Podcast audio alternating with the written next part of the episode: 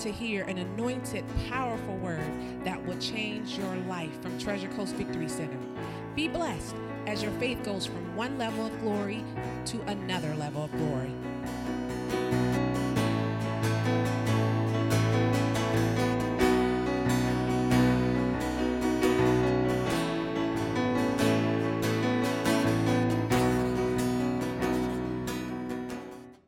Okay, are you ready? Are you really ready? All right, take your Bibles, go to Mark chapter 16 tonight. Father, I thank you for your word tonight. I thank you for opening the eyes of understanding. Thank you for revelation knowledge in our hearts tonight that we may see you more clearly, see us more clearly, see the kingdom more clearly, and do what you need us to get done. We thank you for your Holy Ghost tonight and give you praise for his teaching in Jesus' name. And everybody said, Amen. All right, well, we're still doing healing basically and walking in divine health. Tonight we're going to talk a little bit about healing others. In Mark chapter 16, Let's just start in verse start in verse 15. It says, And Jesus said unto them, Go you into all the world and preach the gospel to every creature. He that believes and is baptized shall be saved, but he that believes not shall be damned. And these signs shall follow them that believe. In my name they shall cast out devils, they shall speak with new tongues, they shall take up serpents, and if they drink any deadly thing it shall not hurt them. They shall lay hands on the sick, and they shall recover. So then, after the Lord had spoken unto them, he was received up into heaven and sat at the right hand of God. And they went forth and preached everywhere, the Lord working with them and confirming the word with signs following. Amen. All right, this is Mark chapter 16. Most of us have heard this plenty of times. Here it tells you what a believer is called to do. A believer is called to preach, to teach, to heal, and to cast out devils. As a believer, you have a legal right, since you were born in the kingdom of God, to do these things. It's not something you really have to grow into. It is a privilege that was given to you. You have the ability to heal. You have the ability to cast out devils. Verse 18 says, They shall lay hands on the sick, and what will happen? They shall recover. How many of you are believers in here? Yes. So notice, everybody in here can lay hands on the sick, and what should happen? they shall recover. This is Jesus. He gave this commission to the believer. Any believer can lay hands on the sick, and the promise is they, the sick, shall recover. Now it talks about a believer. Say a believer. believer. So if believers do this, we really have to define what a believer is, according to the Bible. A believer does more than merely agree that the word is true. A believer is one who acts on the word of God. God will never tell us to do anything we cannot do. How many you know if he told us we can heal the sick, then we can? If he told us we can cast out devils, then we can, because God doesn't tell you to do something that you cannot do. So a real believer not only believes the word, but he acts on the word. He obeys God's word, and he lives by faith. Faith basically is not just I believe, but I believe and I believe enough to act on what I believe. I mean, know, you can believe this scripture now. I'm a believer. I believe I can lay hands on the sick and they'll recover. Have you ever laid hands on the sick? No, but I believe that. I sure believe that's going to happen. You ever cast out a devil? I believe you can do it. It says right there in the Bible, right there, Mark chapter 16. I got it in yellow and orange and everything. Right here it is. Have you ever tried to cast out a devil? No, I never really cast out a devil, but I believe it. So it's got action to it, doesn't it? It's not just believing something. It's basically doing what you believe. So a real believer acts on the word of God, obeys God's word, and lives by faith. Faith basically is simply doing what God tells you to do, then expecting God to do what he tells you he will do. I'll say that again. Faith is doing what God tells you to do, then expecting God to do what he tells you he will do. Now, what if I do that and I don't believe that God's going to do what he said he was going to do? Then I'm actually calling God a liar, ain't I? When you come right down to it. Some people say, well, I don't have enough faith to do that. Well, are you calling God a liar? It simplifies it right down. So faith basically does what God tells a person to do, and then we expect God to do the results that are already there. How many know that Noah built the ark, but God's the one who flooded the earth? Moses stretched the rod, but God parted the waters. Joshua marched around Jericho seven times, but guess who knocked down the walls? God knocked down the walls. Jesus said, Is it a believer who may lay hands on the sick, and God will make them well. If we do what God tells us to do, then we expect God to do what he said he would do. That is simple faith.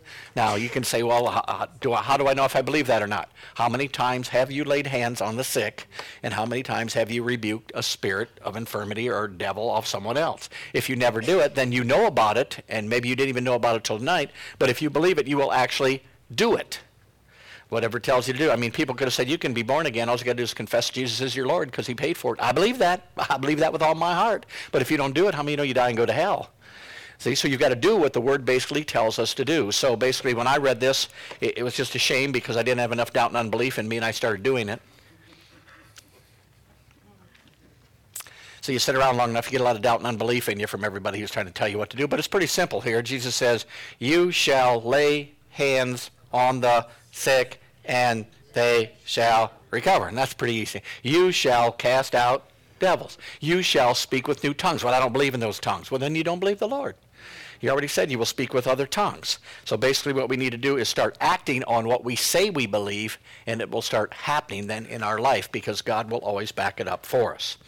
So here he said if we could heal the sick, we should expect to see the sick healed. If, if you cast out a devil, you'd expect to see the spirit leave the person. Any believer can lay hands on the sick and expect the person to be healed. And another interesting note here, just to go into it. Notice here he didn't even say pray for the sick. Oh, that just kills kills our religion, doesn't it? I had a 45 second prayer all lined up and memorized for the next time I lay hands on somebody.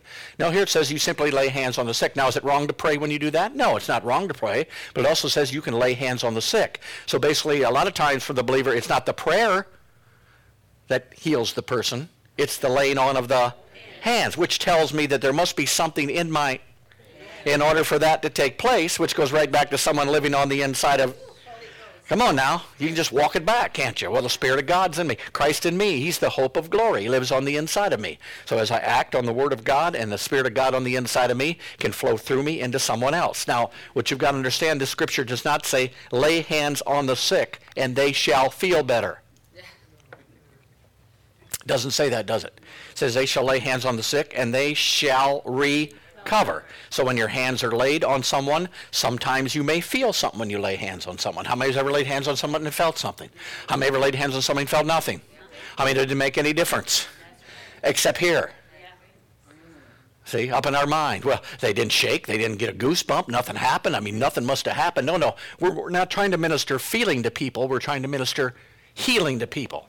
So basically, a lot of times you may feel something. You lay hands on them, you may feel heat, you may feel something go out of you, you may feel all these things happen. And how many know that definitely helps you? Mm-hmm. And when you lay hands on somebody and nothing happens, then if you get used to that, then basically you just don't think that anything happened. How many know your faith involved is very important for you to do this? And even the other person, the other person you may lay hands on, they may just look at you like, or they may say, ooh, I feel the heat from that. Oh, I feel the heat. Or they may just go, ooh, like this. But it doesn't mean they didn't get healed.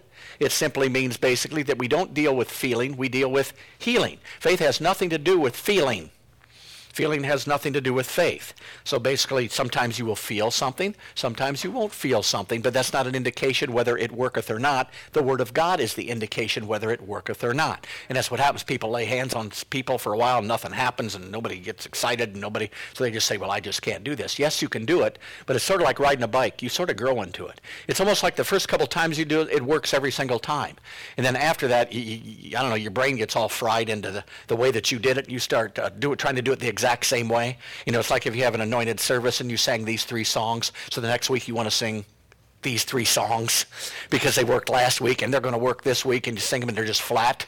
Why? Because it's not that three song week, praise God. Last week was.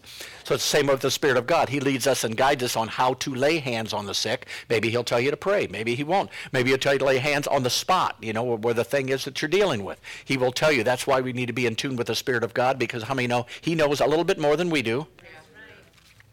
When I first started laying hands on people, I when I laid hands on them, I figured the power of God would go into them. They'd get touched, they'd fall down, and they'd come out of the power of God. And about everybody I laid hands on, guess what happened?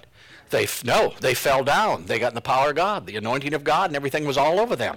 And then I went to a couple services and found out there was the joy of the Lord. And when you lay hands on people, it, it stirs up what's on the inside of them. They get the joy of the Lord. So instead of just believing that they would fall down and get touched, I started believing they would fall down, and get touched, and get the joy. See, you get from God what your faith expects. So I could be knocking people down my whole life, which is fine, you know, fill them up with the Holy Ghost. But then I thought, you know, the joy. If the joy is available, I want to be ministering the joy into people's life. And then I thought, well, if they're coming up, maybe they're sick. I want to be ministered healing in there. So I just started to believe on everything when I lay hands on them. I don't care if they fall down, get up, roll around, get healed, get whatever, but I'm expecting a result. Do you see what I mean? And what you expect makes a difference. The Bible says, have what your faith expects. Now, how many know God's not sitting there saying, well, I'm just going to do, let me see, I'll pick out number three for this person and number four. So our faith is involved. So when I lay hands on people, a lot of times, maybe it's to stir people up, so my faith is directed at stirring people up only. And times when I just lay hands on them, I'm, I'm believing for the smorg right? The smorgasbord. And somebody will get the joy, somebody will fall down, somebody will shake, somebody won't do anything, some will do. But I'm going to release my faith in that area. And of course, once again, a lot of times depends on what their faith is expecting. You know, if you come up expecting healing, and you can about sure you're going to get it under the anointing of God, unless once again you're expecting feeling with healing. Say, well, I didn't get didn't get healed. Why didn't you get healed? I didn't feel a thing. He laid hands on me. I didn't do nothing, and I just didn't feel. Well, notice the feelings are the feelings are a bad enemy in our lives. Let's face it. A lot of times we go by, we feel. I feel God was there. I didn't feel God was there. I feel like God's with me. I don't feel like God's with me. Well, the Bible says God's with you. How often? 24 hours a day, whether you got goosebump, one, two, elephant bump, whatever you got on the inside of you. God is with us 24 hours a day, seven days a week. And the Spirit of God is on the inside of us all the time. So we want to break out of that feeling realm. Are feelings good, though? Yeah, sometimes when you feel the power of God and, and you can barely stand up, it feels good, praise God, no doubt about it. But it's not dependent on what we're getting or what we're receiving or we're ministering to each other. So it says you can lay hands on the sick, and what will happen? They will recover. So once again, faith has nothing to do basically with healing. There may be feelings there, there may not be feelings there. Your job is simply do one thing, lay your hands on the sick, and then the power of God makes them recover. See, that's pretty simple, isn't it? But we still have trouble doing it, don't we? And it doesn't say lay hands on everybody either. See, some people aren't ready to get their hands laid on. Some people aren't ready to get prayed for. Some people don't understand. A lot of times I like to minister the word first and laying hands second. Because if I can prove to them that something's going to happen when I lay hands on them, then they are able to receive it at that time. But if they're just coming up for a treatment, say a treatment, and this is what 90% of the body does. They, do, they don't press into God. They don't pray in the Holy Ghost. They don't do everything. And then once they need a miracle and they want a treatment from God, well, we don't want to walk in treatmentville. We want to walk in Holy Ghostville because we're walking in the Holy Ghost then. We're, we're believing healing all the time, whether we feel good, whether we feel bad. We're believing that we lay hands on somebody, something's going to happen for sure. All right, look at verse 17. It says, And these signs shall follow them that do what? Believe. That believe. Say, I'm a believer. I'm a believer. In my name they shall cast out who? So they will cast out demons. So here's two things that we can do as believers. We can lay hands on the sick and they'll recover, and we can also cast out demons. Demons like to express themselves in the earth realm, and the only way they can do it is inside a human body. How can God express himself in the earth? The only way he can do it is in a human.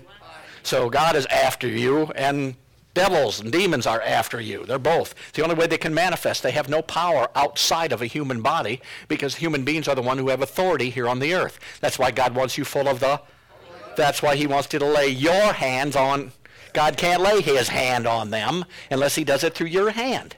So that's why he tells us to do it. And how many know there's believers all over the world who never did anything like this before because they simply don't believe it or have never been taught that. But we've been taught that, so we can lay hands on the sick and we can expect them to cover. We can cast out devils and they will go. So spirits are looking to manifest. The only way they can manifest is to get inside a spiritual or inside a physical body in order to do it. Jesus called sickness and disease demonic oppression. He said he'd been about healing all those who were oppressed of the devil. So everybody that he healed oppressed of the devil. What's oppression? Under the control of. In other words, that person was under the control of the devil. Now, uh, were they entirely under the control of the devil? No, just in that area, the devil had taken control in, in their bodies or in their souls or something to get in there, and basically they needed free from that, and that's why we come along and we simply cast out devils. Now, notice it doesn't say lay hands on them to cast out devils. It tells you to cast out devils. Now, if I want to cast a devil out, how many know I have to say something? Yes. I just can't go, hmm, hmm, hmm, hmm. because it's not going to do any good. So it shows two separate things. Healing, I'm going to lay hands on. Cast out the devil, I'm going to have to say something. Ain't I to do it. All right, look at Matthew chapter 8.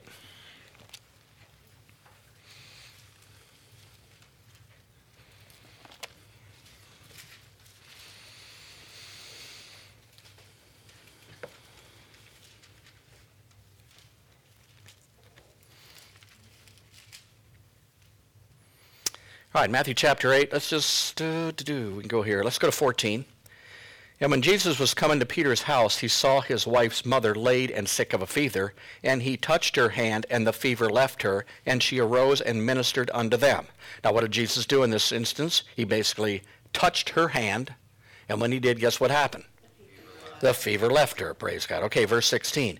When the evening was come, they brought unto him many that were possessed with demons, and he cast out the spirits with his word, and he healed how many? All that were sick. So here we can see Jesus.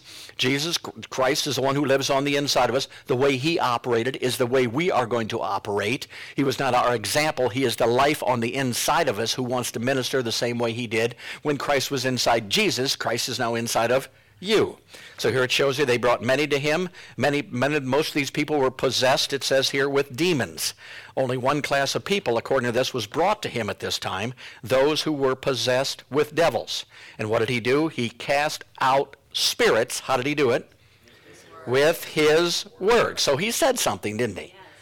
So the results is he healed all that were sick. So this implies that sickness here is caused by demons. So sickness and disease are caused by demons. Now, are most of these people, like we, we see somebody who's possessed, were they all fully possessed? No, I think they were more oppressed. So sickness and disease is demonic oppression. Can you be possessed? Yes, you can. But, the, but there's a difference between the two.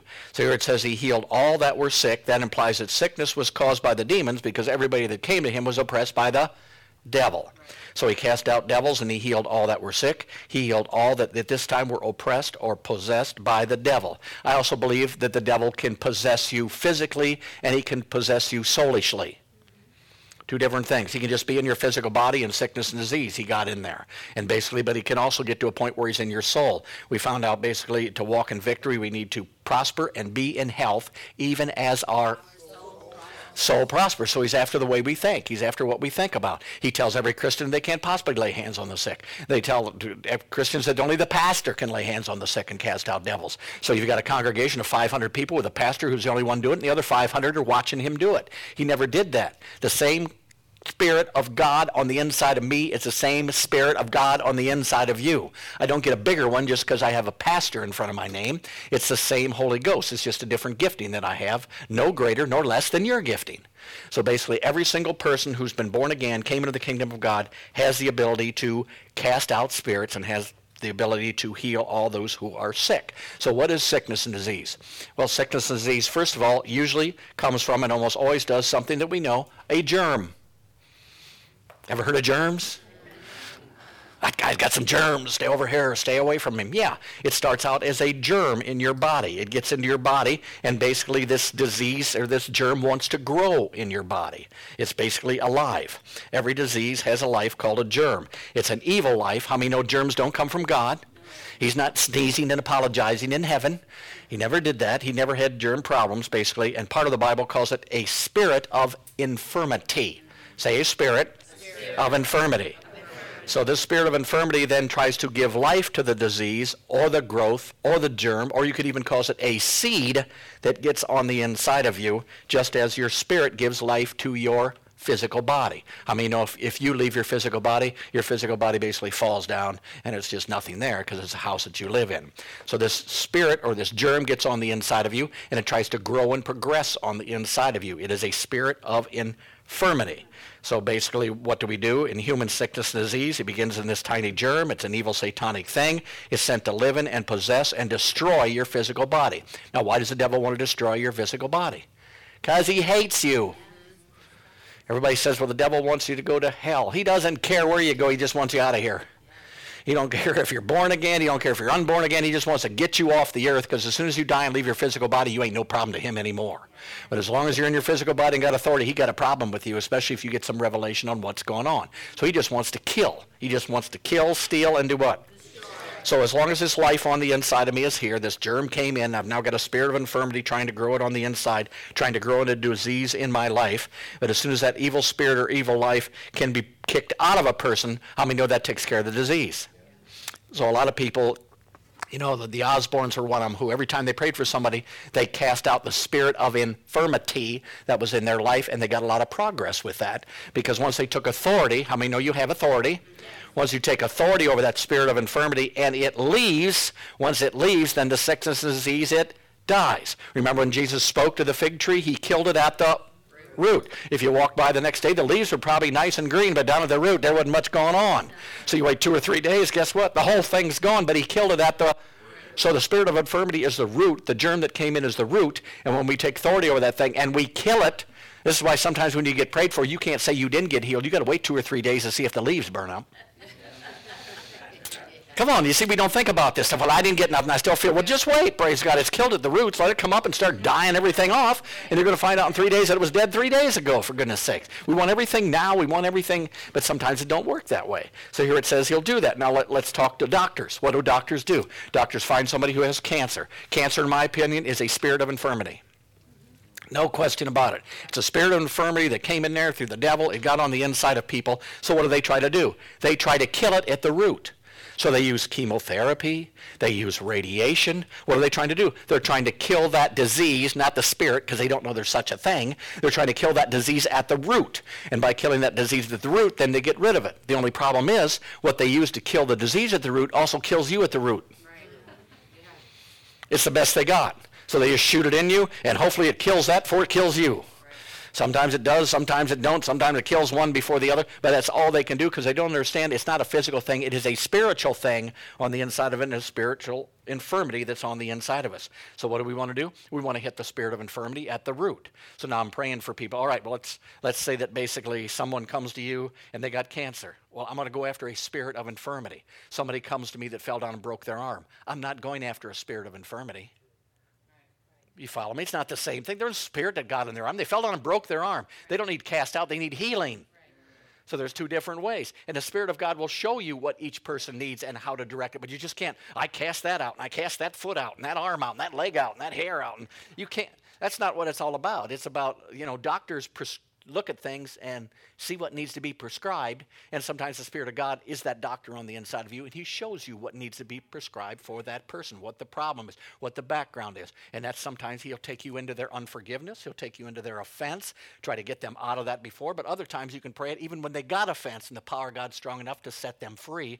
And if they get set free, they love God so much, then they ask for forgiveness. Do you see? When God does something really good for you, you just want to be good. You don't want to do nothing wrong anymore. You know what I mean? You, you want to make sure that you're not doing anything to offend him. So sometimes that comes afterwards. It doesn't have to come every time. Does it help? I believe it does, but it doesn't have to. How many know Jesus never did a repentance line before he healed anybody? And he healed a whole town. So you're trying to tell me there wasn't anybody in that town with unforgiveness? My God, that was a great town. We should all move there before it was over with. But you know, you know this guy hated his brother-in-law and this guy hated his wife and everything else, but Jesus healed them all. So the power of God, I like to concentrate on the power of God, not our faults. The more I concentrate on our faults, the more you concentrate on your faults, and that's not good. I want to concentrate on the Spirit of God who lives on the inside of me and the power of God that's already on the inside of me. If God says this person needs to forgive, I'll go there. But I'm not going to go there if I don't or if I get a word. See, I'm just going to do what the Bible tells me to do. I'm going to lay hands or I'm going to cast the devil out and get him out of there, basically. So basically, it shows two different ways to do that. So once this germ gets on the inside of you, it's like a war going on. There, there's a spirit of infirmity on the inside of you trying to kill you, but how many know God gave you natural natural being of who you are that will fight against sickness and disease. So it's a fight between your two. Your body is built to drive that stuff out of there the best it can and heal you. You know that that's just the way God created it. It's wonderful that He does that. Everybody wants to take natural stuff, and that's good, but your body is a natural stuff. It knows how to fight out. You you cut your arm, I guarantee you. If you don't do anything to it, it'll heal.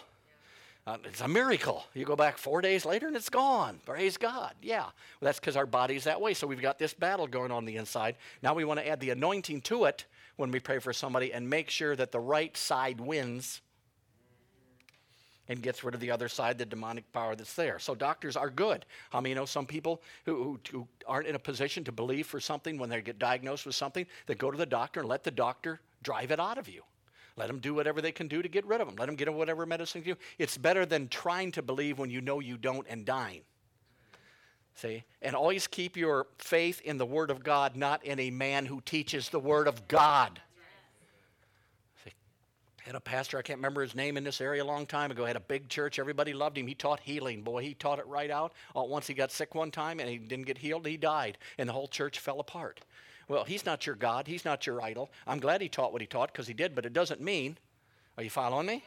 I mean, it doesn't mean the Word of God doesn't work and God's a liar simply because man of God, praise God. It don't matter if I drop dead right now, it wouldn't make any difference. Just believe the Word of God, praise God. Scoop me off to the side, somebody else take over the heat, and just go on, see? Don't have your faith in a person, praise God. Have the faith in the words that come forth out of the inside of them that's lined up with the Word of God. So, sickness is of the devil. We have power over the devil and sickness in the name of Jesus. We can rebuke evil spirits of infirmity. The disease will die and leave, and the sick shall do what? Recover. Recover. Okay, get to Luke chapter 13.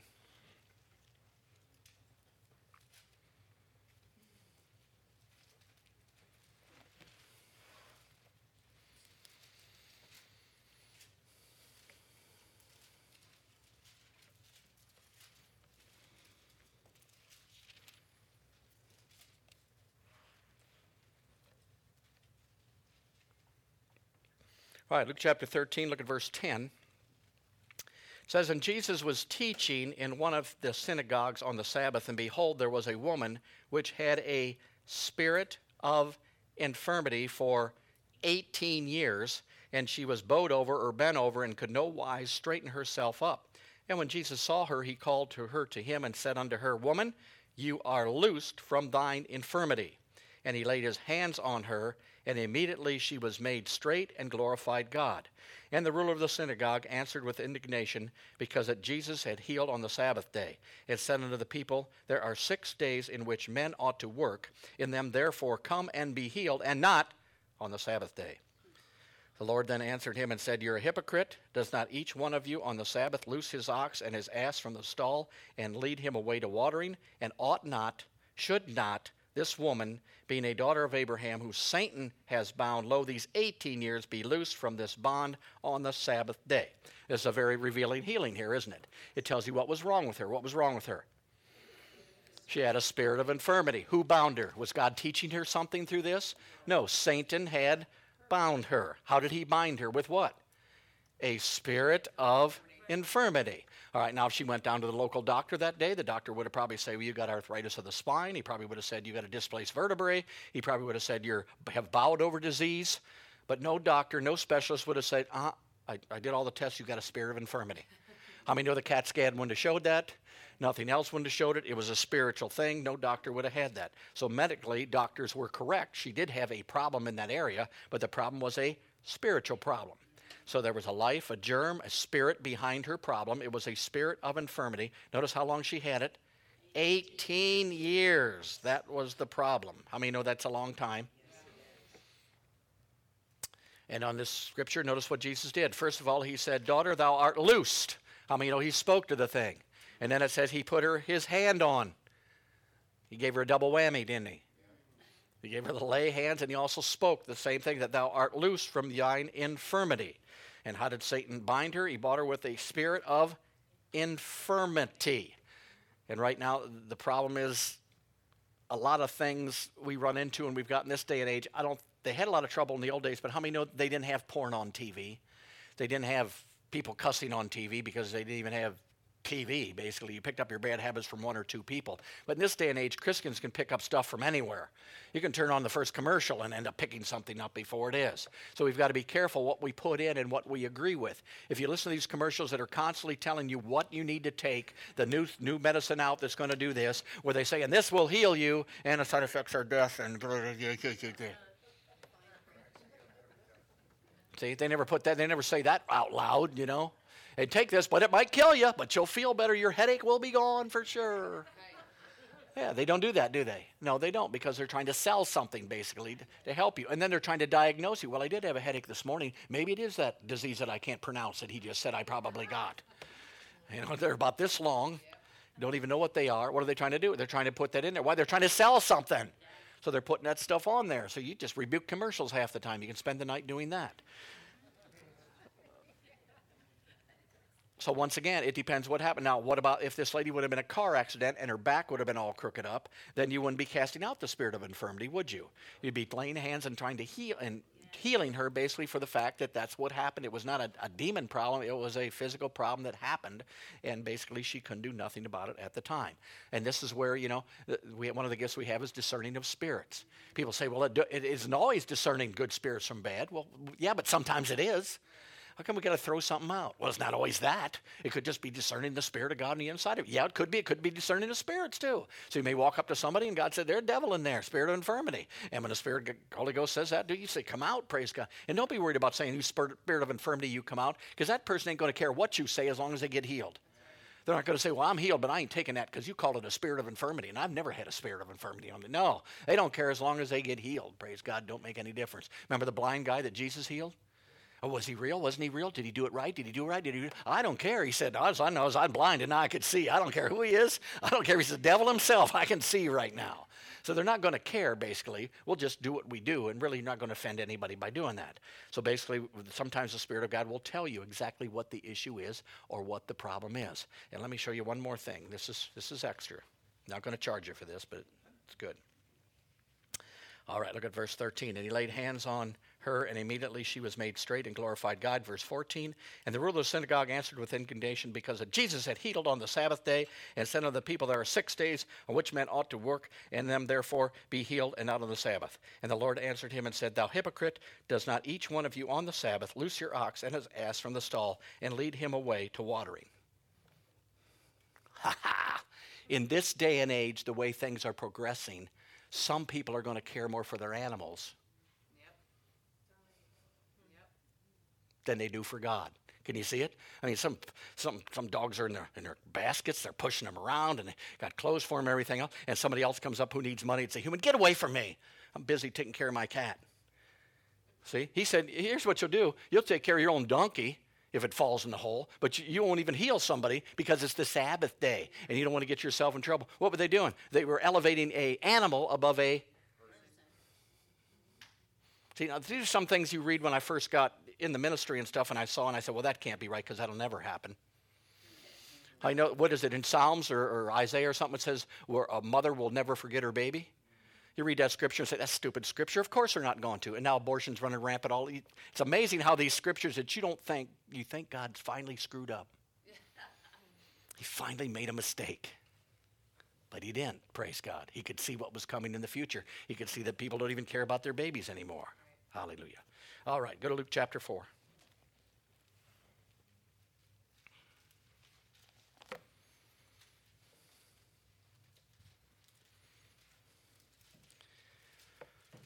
Kingdom's really simple. Love God and love the people.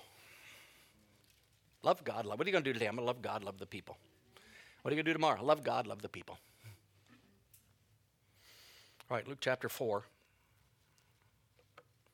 Look at verse 31. And Jesus came down to Capernaum in a city of Galilee and taught them. Notice every time we read, he's teaching them, and he always did it on the Sabbath. I think he did this on purpose just to make people mad. Verse 32 And they were astonished at his doctrine, for his word was with power. And in the synagogue there was a man which had a spirit of an unclean devil, and cried out with a loud voice, saying, Let us alone. What have we to do with thee, thou Jesus of Nazareth? Have you come to destroy us? I know who you are, the Holy One of God. And Jesus rebuked him, saying, Hold thy peace. Or actual translation is, Shut up and come out of him. And when the devil had thrown him in the midst, he came out of him, and he hurt him not. And they were all amazed and spake among themselves, saying, What a word is this? For with authority and power he commands the unclean spirits, and what do they do? They come out. Now, this was a church service an ordinary Sunday morning church service. Somebody stood up in the back, started screaming and hollering and shouting, and Jesus basically said, Shut up and get out of here. Praise God. Now, I don't know what we do in this day and age. Come on, you're in a big church, and all at once two people stand up and start yelling obscenities and doing this. I mean, what, you throw them out, get the usher, do something, do this. We never understand that, that it's motivated by a spirit. There's a spirit involved in that thing that needs to be dealt with. So we don't really want to throw them out because they're people and we love God and we love the people. So, what are we going to deal with that situation? Whether you got to take them to a side room, whether you got to do something else, whether you got to do this or that. But notice this guy was in the church. and he had a demon. He was in the church and had a demon. Where was he? And had a demon. Yeah, we always think of everybody outside the church as demon problems, but there's people in the church. And how many know if, if they're in the church, it's a good place for them to be? You might as well be in the church because there's a there's a good chance you're going to mess with the wrong person when you get in the church. So if you run into somebody outside the church and they want to go to church and they're demon possessed, don't say, "Well, don't come to TCVC." No, that's what we're here for. We're the body of Christ. This is what we're supposed to do. This is what we're going to do, praise God. We're lay hands on the sick and we're going to cast the devil out. And notice with authority, he simply commanded. What did he do? He cast him out, praise God, and told him to shut up first. Love that word. Shut up. Come out. Shut up. Shut up and come out. So what did he do? He rebuked it, and how many know the spirit left? Praise God. So once again, this could happen anywhere you're at, any place you're at. Now, once again, you you want to act in love and you want to be gung ho, but not too gung ho. I mean, don't go to Walmart tomorrow and start casting the devil out of everybody who's in there. because they're probably going to take you away in a straitjacket someplace. No, we're led by the Spirit of God, aren't we? We're led to the right people. We can tell people. We've got discernment. We've got stuff. God loves the person even more than you do. So he's going to use you in that situation to do something with it. So basically, here it says he cast them out. There are people there with sick diseases and everything else there. Look at verse 40, same chapter. Now, when the sun was setting, all they that were sick with divers diseases brought them unto him, and he laid his hands on every one of them, and he healed them. And devils also came out of many, crying out and saying, Thou art the Christ, the Son of the living God. And he, rebuking them, suffered them not to speak. Guess what he said? Shut up.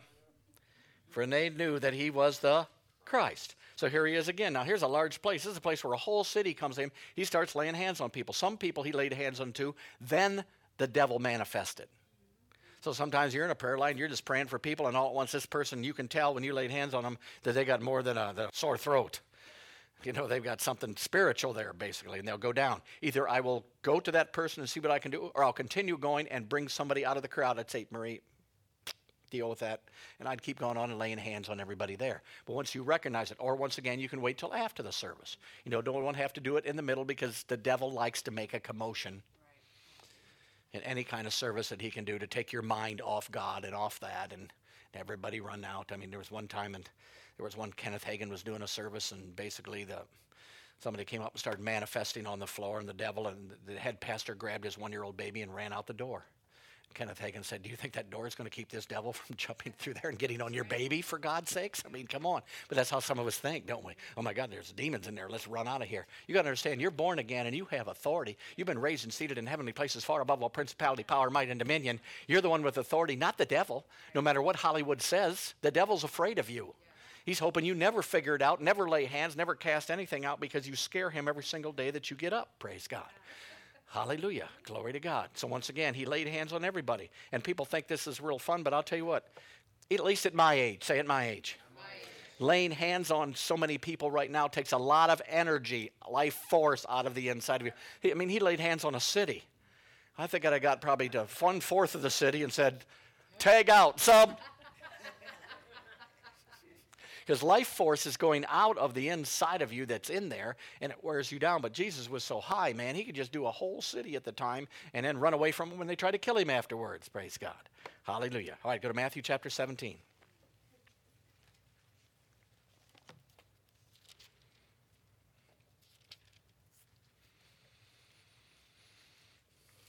Don't let the devil get you to look at people, look at him and, and love the people no matter how, how crazy people are in this day and age, you still got to love them because Jesus still died for them. And we've got to keep that off. Sure, they're doing this, sure, they're doing that, sure, they'll be giving them names and everything like that, but that person definitely needs help. There's no question about it. Hallelujah. All right, Matthew chapter 17.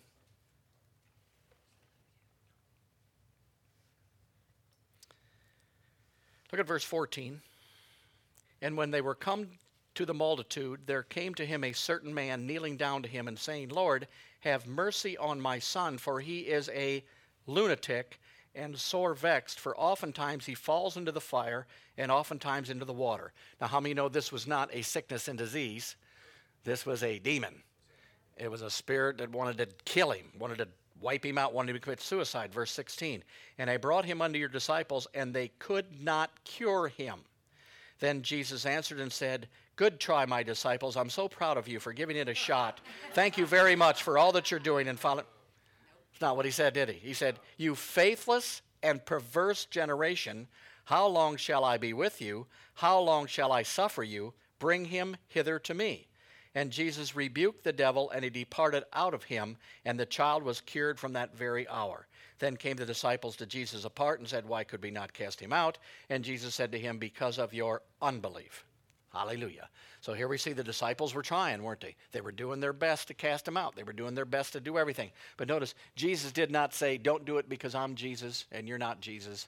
And basically, you're like Peter, you're like Job, and that's who you are, but I'm Jesus. Do you understand? You can't do this. No, he rebuked them for not doing. And now notice, they weren't born again at this time didn't have the Holy Spirit. They just had a, an anointing that came from Jesus on them. And if he rebuked them, how much more is there a rebuke for the body of Christ right now who's full of the Spirit of God and has the authority and has been seated and who are not doing what they're supposed to be doing simply because we don't know we're supposed to be doing that?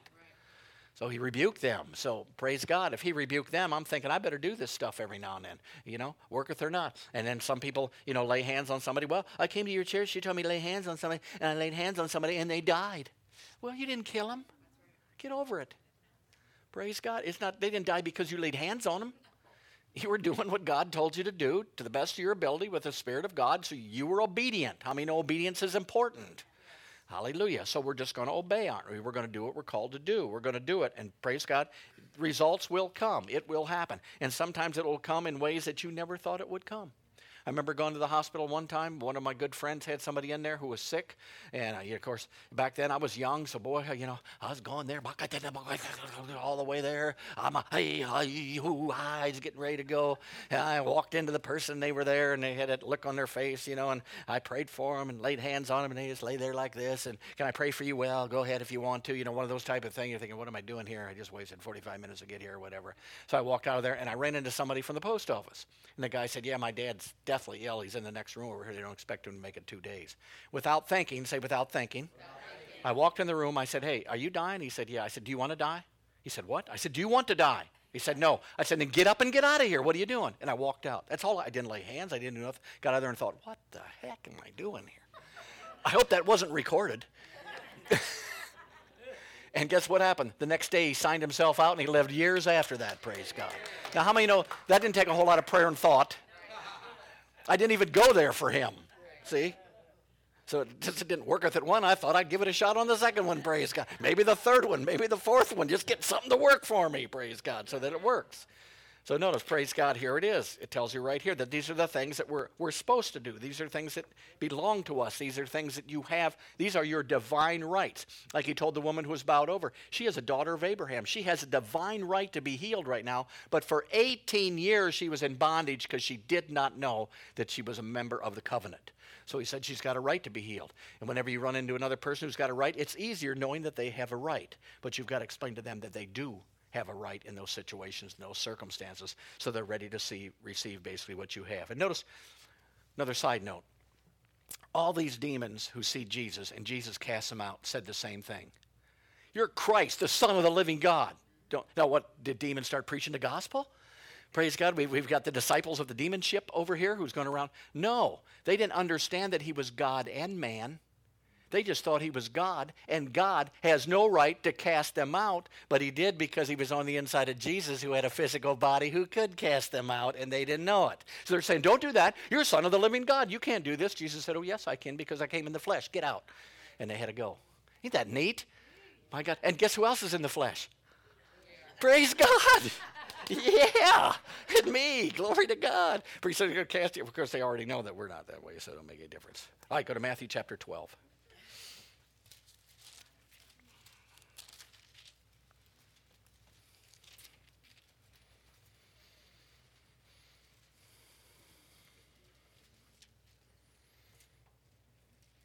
All right, Matthew chapter 12, look at verse 22. Then was brought unto Jesus one possessed with a demon,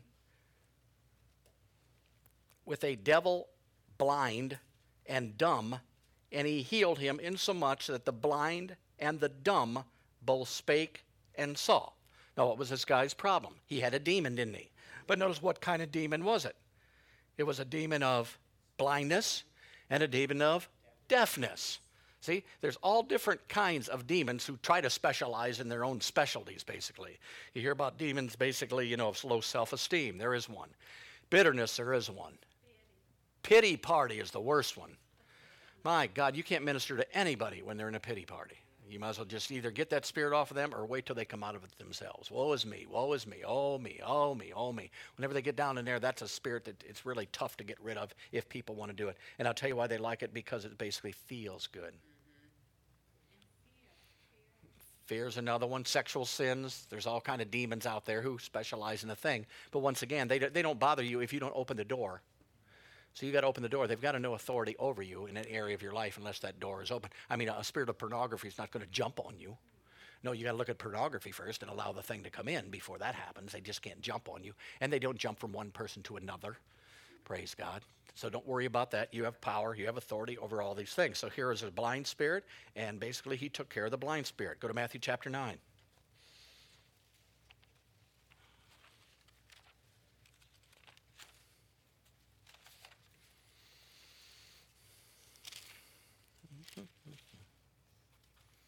You go through and you just read about the healings and the deliverances, and all that. You really pick up a lot on how Jesus did it, what he did, how he did it, why he did it, why he did different things, and you meditate on them. Put yourself in them.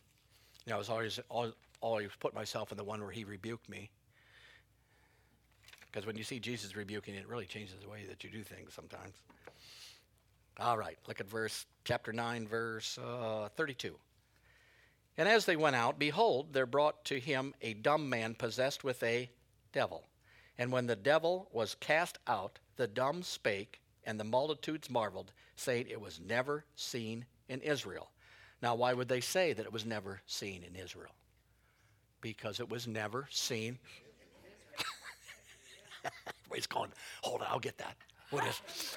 I'll, I'll figure out what it is. No, because it's never seen. Because there was never a man who came again who was filled with the Holy Spirit, but Jesus himself, until he died and went raised from the dead, then he released his spirit on us, and then we had the spirit. So nobody was doing that back then. He was doing that. So all this stuff, you got to look at it from their point of view anyway. They didn't know about this stuff.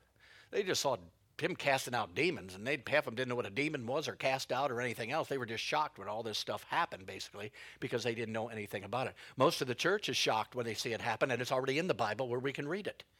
It's already on the inside there. It tells you what's going on, what's happening. So notice, every time you see a demon come out, things get better.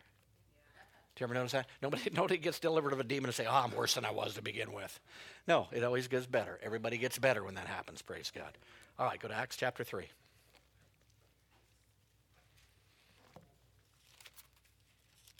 I remember when I got born again and, and, you know started the church here, and John and Lisa Bordemus were our music people, and we went to uh, I think it was one of those where they have the the uh, Halloween in their gym, and they got little games and stuff for the kids to play, and they pass all this stuff out, and we were there, and basically Lisa came over to me and she said, "Oh, I just got to go home. I got this darn headache. I get these headaches all the time."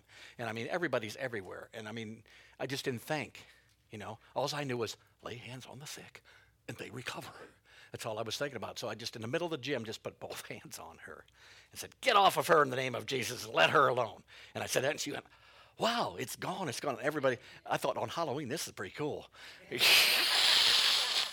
know, if you, if you want to cast the devil out of somebody in a gym, uh, you want to do it on Halloween if you want to do it, praise God. But it works. And once it works for you a couple times, you never think of it not working. Do you know what I mean? It's like riding a bike. You fall down, you fall down. Then once you start riding a bike, and two years later you fall down and say, "What was I doing there?" You don't say, "Oh, I'm still falling down." No, you get used to it. You expect it to happen. You expect it to take place. And if it doesn't happen, you want to know why it doesn't happen. Not just, well, God heals some and He doesn't heal others. Maybe He wants to do it. Maybe He don't. No, God wants every single person healed, every person saved, every person delivered. That's who God is, and that's what He does. And we've got to get that same mentality to figure out why it doesn't work. When sickness and disease jumps on me, and basically I don't get off as quick as I like, which is about three minutes. Yeah. Come on, am I telling the truth? Yeah. And it's not there. I, am not going to say, God, what are you doing? I'm going to find out where I missed it, or if I missed it, or what's going on, or what. I'm going to continue because I really believe that God wants me. Healed. I mean, it's hard to preach when I'm not healed and I'm in bed and I'm because that's what I'm called to do basically. So I always go to try to find out if I lay hands on somebody and they don't get healed, I'll pray. Sometimes God will tell me why they didn't. Sometimes He doesn't. I mean, you know, it's up to Him. He can tell you. Maybe He wants to tell them and they need to make the adjustment. So we just let God be God. But don't get the idea where I prayed for two people and it didn't work and I'm a failure and all that stuff. Because the devil, I'll tell you what, he is standing right there, boy. As you're laying hands on people, he's right here, right here on your shoulder, just waiting to tell you, you can't do it. You're not anointed. It'll never work for you. This doesn't work for anybody. This just works for people who've been in the church 25 years. It's never going to work for you. You've killed the last three people. You're, you're the best guy I've got right now. You're in our army and you're doing a good job. And all this stuff starts coming. You just got to get rid of that stuff and know what the Word of God has told you and what it does. All right, let's go to the disciples, Act chapter 3. Now Peter and John went up together into the temple of the hour of prayer, being the ninth hour. And a certain man, lame from his mother's womb, how many know that's a long time, was carried, whom they laid daily at the gate of the temple, which is called Beautiful, to ask alms of them that entered into the temple. Who, seeing Peter and John about to go into the temple, asked for alms. And Peter fastened his eyes upon him with John and said, Look on us. And he gave heed unto them, expecting to receive something of them. Then Peter said, Silver and gold have I none, but such as I have I give thee. In the name of Jesus Christ of Nazareth, rise up and walk. And he took him by the right hand and lifted him up, and immediately his feet and ankle bones received strength. And he, leaping up, stood and walked and entered with them into the temple, walking and leaping and praising God. And all the people saw him walking and leaping and praising God. And they came up with a song, and he went walking and leaping and pray. I don't think they sang it there. I just think that's what they did, praise God. So here's the disciples. They know about Jesus. They know power in the name of Jesus. While they were going to prayer, say going to prayer. Now, to me, this would have made more sense if they were coming out of. Because they were all prayed up then. Then it should worketh. But they were going into. So that means they weren't prayed up yet. They were on their way to be prayed up yet. But he basically didn't know what they did. They didn't talk to the demon, they didn't talk to anything. They talked to the person. But notice they d- discerned what the guy's problem was more than the guy knew what his problem was. He thought his problem was lack of money. They knew that his problem was lack of being able to work to make the so they didn't stop and say, okay, how many times did we go, here's 50 bucks, here's $10, here, that's going to. No, he's just going to stand there the next time you come by and he's going to be there again. That's not the problem. The problem is they can't, he couldn't work. So if I take care of his legs instead of his arms, thank you, Mary. If I take care of his legs instead of his arms, then. I saw it just went right over everybody. I saw it go back there in the corner. Yeah, basically, they dealt with it, didn't they? They dealt with his problem, giving him money when it, when it took care of the problem. And notice they gave him a command of what to do. Jesus did this a lot. Pick up your bed and See, come on up and rise up. Now, when you're doing that, you, you are walking either in a strong faith of your own or you're walking in something called the gift of faith. In other words, when the gift of faith rises up on the inside of you, you know that you know that you know that you know that you know that you know. it was like when I walked into that guy who was dying. I knew if I told him to get up and he got up, I knew he was going to get up. Why did I know? I don't know. It was a gift of God. Do you see? It was something that I just knew. Did I pray about it meditate on it? No. The gift of God just rose up on the inside of me, and there it was. I knew it was going to work. It's sort of like probably like Marie when she was in the hospital. The doctor come in and say, Hey, your, your, your levels are at three, and you're about dead, and you're probably never going to get to seven. She said, I'm a live and not die, praise God. Jesus already healed me 2,000 years ago. She knew it. And of course, her, her relation was in there. I mean, no, they didn't like that. Friends were in there. They didn't like that. Did you hear what the doctor said? I don't care what the doctor said. I know what the word says, praise God. The word of God says. Why is that? Because she'd been listening to the word of God. She wasn't even coming to church here. She was listening to the word from the church here more than once. See, everybody thinks they got it. I heard that. I heard that. Yeah, 25 years ago, I heard that sermon, and I got it right now. You can't even remember what was said. That, and I'll, I'll listen to the same set of tapes 10 times before I go into something else. Why? Because I want to get it. I want it to come up in me when I need it. I want it to come up in me, for gosh sakes. So I listen to those things over and over. I'm listening to tapes that I did when I went to school for my associate's degree 15, 20 years ago. I'm listening to them same tapes. Cassettes, yes. That's right, cassettes. You know, they still put them in there, push the little play, it goes around, everything works out good. Yeah, they still play, they're still good. But all this stuff is stuff that you grow in, and all this stuff that you put on the inside of you, when God wants to use you in a situation, he, the Spirit of God brings it up. The Bible says the Spirit of God shows you things to come. He reminds you of things, and that's what He does. He shows you. Sometimes He'll show you somebody that's going to come to you in the morning when you're praying before they even get to you that day and what their problem is going to be. Sometimes He'll give me a scripture that I'll be meditating on that day for the first time in a long time, and somebody will come up and ask me a question, and the answer to their question was the scripture that He gave me that morning. And I always say, oh, Give me something. Give it to me for somebody else. Give it to me. Praise God. Come on. What are you doing here? Who cares about that guy? I could use the scripture today. And I'll tell you, God's got a sense of humor. I'll tell you that right now. So you can talk to him any way you want to if you're friends with him. And it doesn't, I mean, he doesn't get upset and strike you with lightning or anything like that. I mean, he's a good father. How many you know? Praise God. So notice here, that's the way the disciples did it. Paul says, My speech and my preaching without the enticing words of man's wisdom, but in demonstrations of the Spirit and of power, that your faith might not be in men, but in the power of in the power of God. So as we do this more and more and people see it done and around you, they're going to start doing it too and it's going to be like a not really a revival but a extension of the kingdom of God into each and everybody's lives who can do this stuff. And I tell you the people we need to get to are the ones that you get born again right away. Now you can tell now you're full of the Holy Spirit, praying tongues. They'll start praying in tongues right away before somebody talks them out of it. And you tell them to lay hands on the sick, and now they'll recover, and they'll go around laying hands on everything that moves, praise God, at the beginning. And they'll put you to shame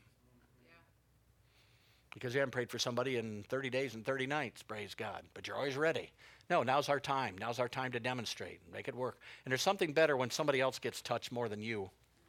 I don't know what it is. You get somebody born again, you can't give me any amount of money. You, somebody, God heals somebody, you can't give me any amount of money. You know, I help a marriage, I help this, I help do that. That's more important to me than how big my house is, how much money I got, whatever. Because how many know when we die, we're not taking anything with us?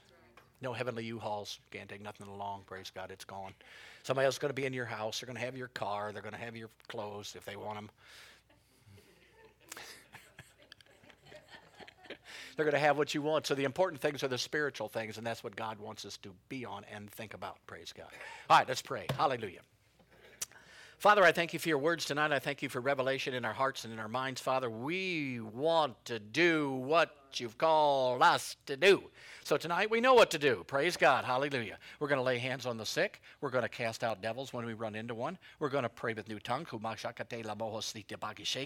And if we eat any deadly thing, we don't have to worry about it because we're going to live through it anyway. Father, I thank you that this revelation tonight and the words that have been spoken would get in the hearts of everybody here as a seed. It would continue to grow and prosper and grow and prosper and grow and prosper and grow and prospers. I pray for every single person of Treasure Coast Victory Center and I command healing into their bodies, whether they're here or not. In Jesus' name, Holy Spirit, you rise up on the inside, you quicken their mortal bodies right now. I declare a church that is sickness free in the name of Jesus for every single person who comes here. And we thank you for it and give you the praise for it in Jesus' name. And everybody said, Amen, amen, amen, amen, amen. amen.